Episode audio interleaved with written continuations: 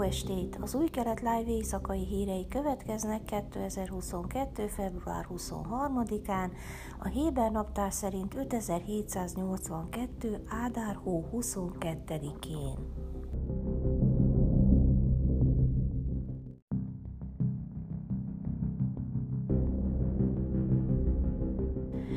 Gantz védelmi miniszter szerdán megfenyegette a libanoni Hezbollah terrorszervezetet, mondván, hogy az Izraellel való válaszegyenlet létrehozására irányuló kísérletek magas kamatú számlához fognak vezetni.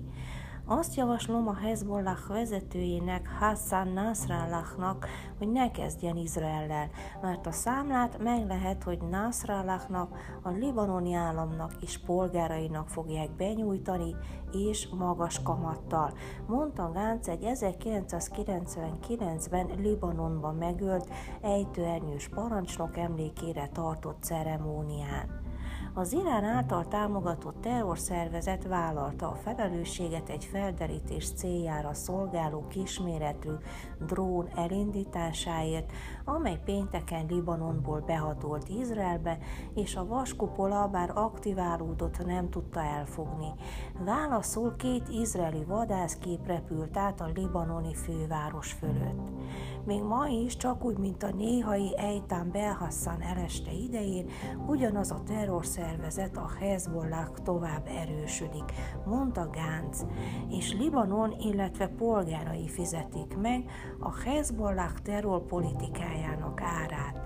Izrael ezentúl is megtesz minden szükséges lépést állampolgárai békéjének és biztonságának megóvása érdekében. Vannak megoldásaink a kihívásokra és terveink a fenyegetésekre.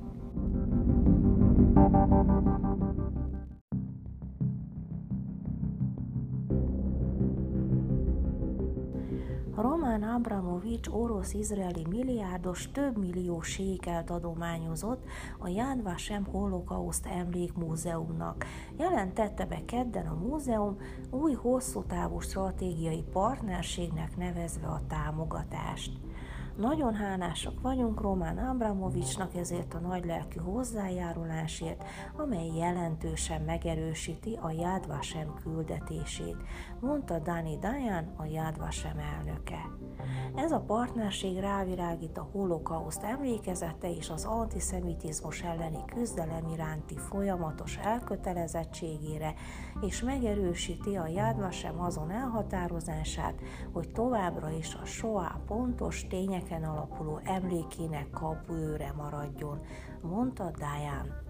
A múzeum szóvivője nem árulta el a pontos összeget, de azt mondta, hogy 8 számjegyű adományról van szó, ami több 10 millió sékelt feltételez. Ezzel a hozzájárulással Roman Abramovics a Jadvasem második legnagyobb magánadományozója lesz, Miri és Sheldon Edelson után mondta múzeum tájékoztatása szerint az adományt a Yad Vashem Nemzetközi Holokausz Kutató Intézet 5 évre szóló finanszírozására fordítják.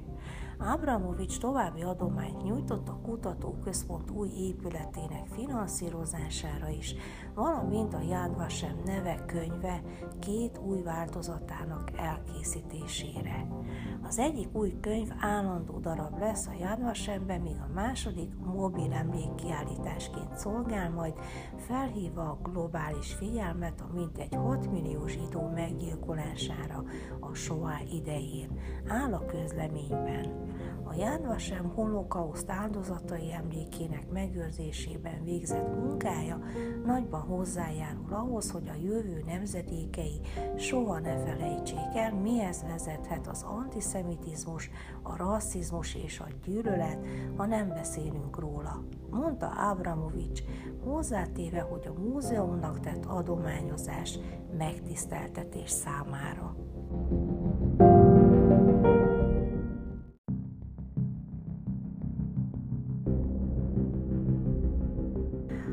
Tel Aviv Nevecedek negyedében a közelmúltban lebonyolított lakóingatlan ügyletek azt mutatják, hogy az ottani árak jóval meghaladják az értékbeslők szokásos definícióit, írja a Globes gazdasági hírportál. Míg az ingatlanárakat a használati érték és a speciális érték mellett általában a piaci érték alapján rögzítik, addig nevecedekben nem ez a helyzet.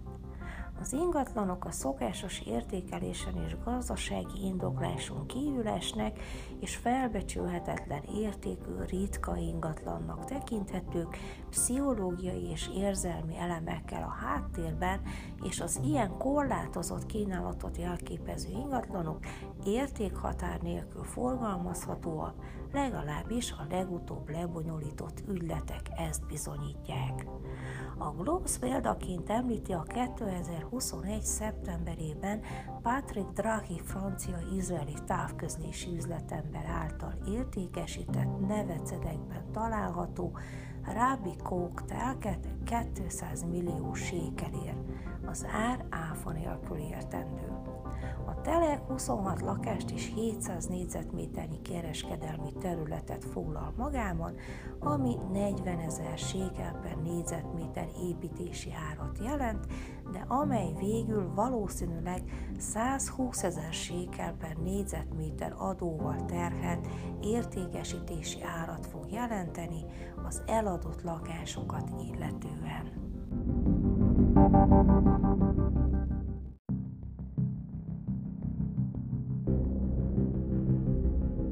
Időjárás. Csütörtökön esős idő várható. Jeruzsálemben 14, Hajfán 17, Ejláton 22, míg Ásdodban és Tel Avivban 17 fokra lehet számítani. Ezek voltak az új kelet live hírei szerdán.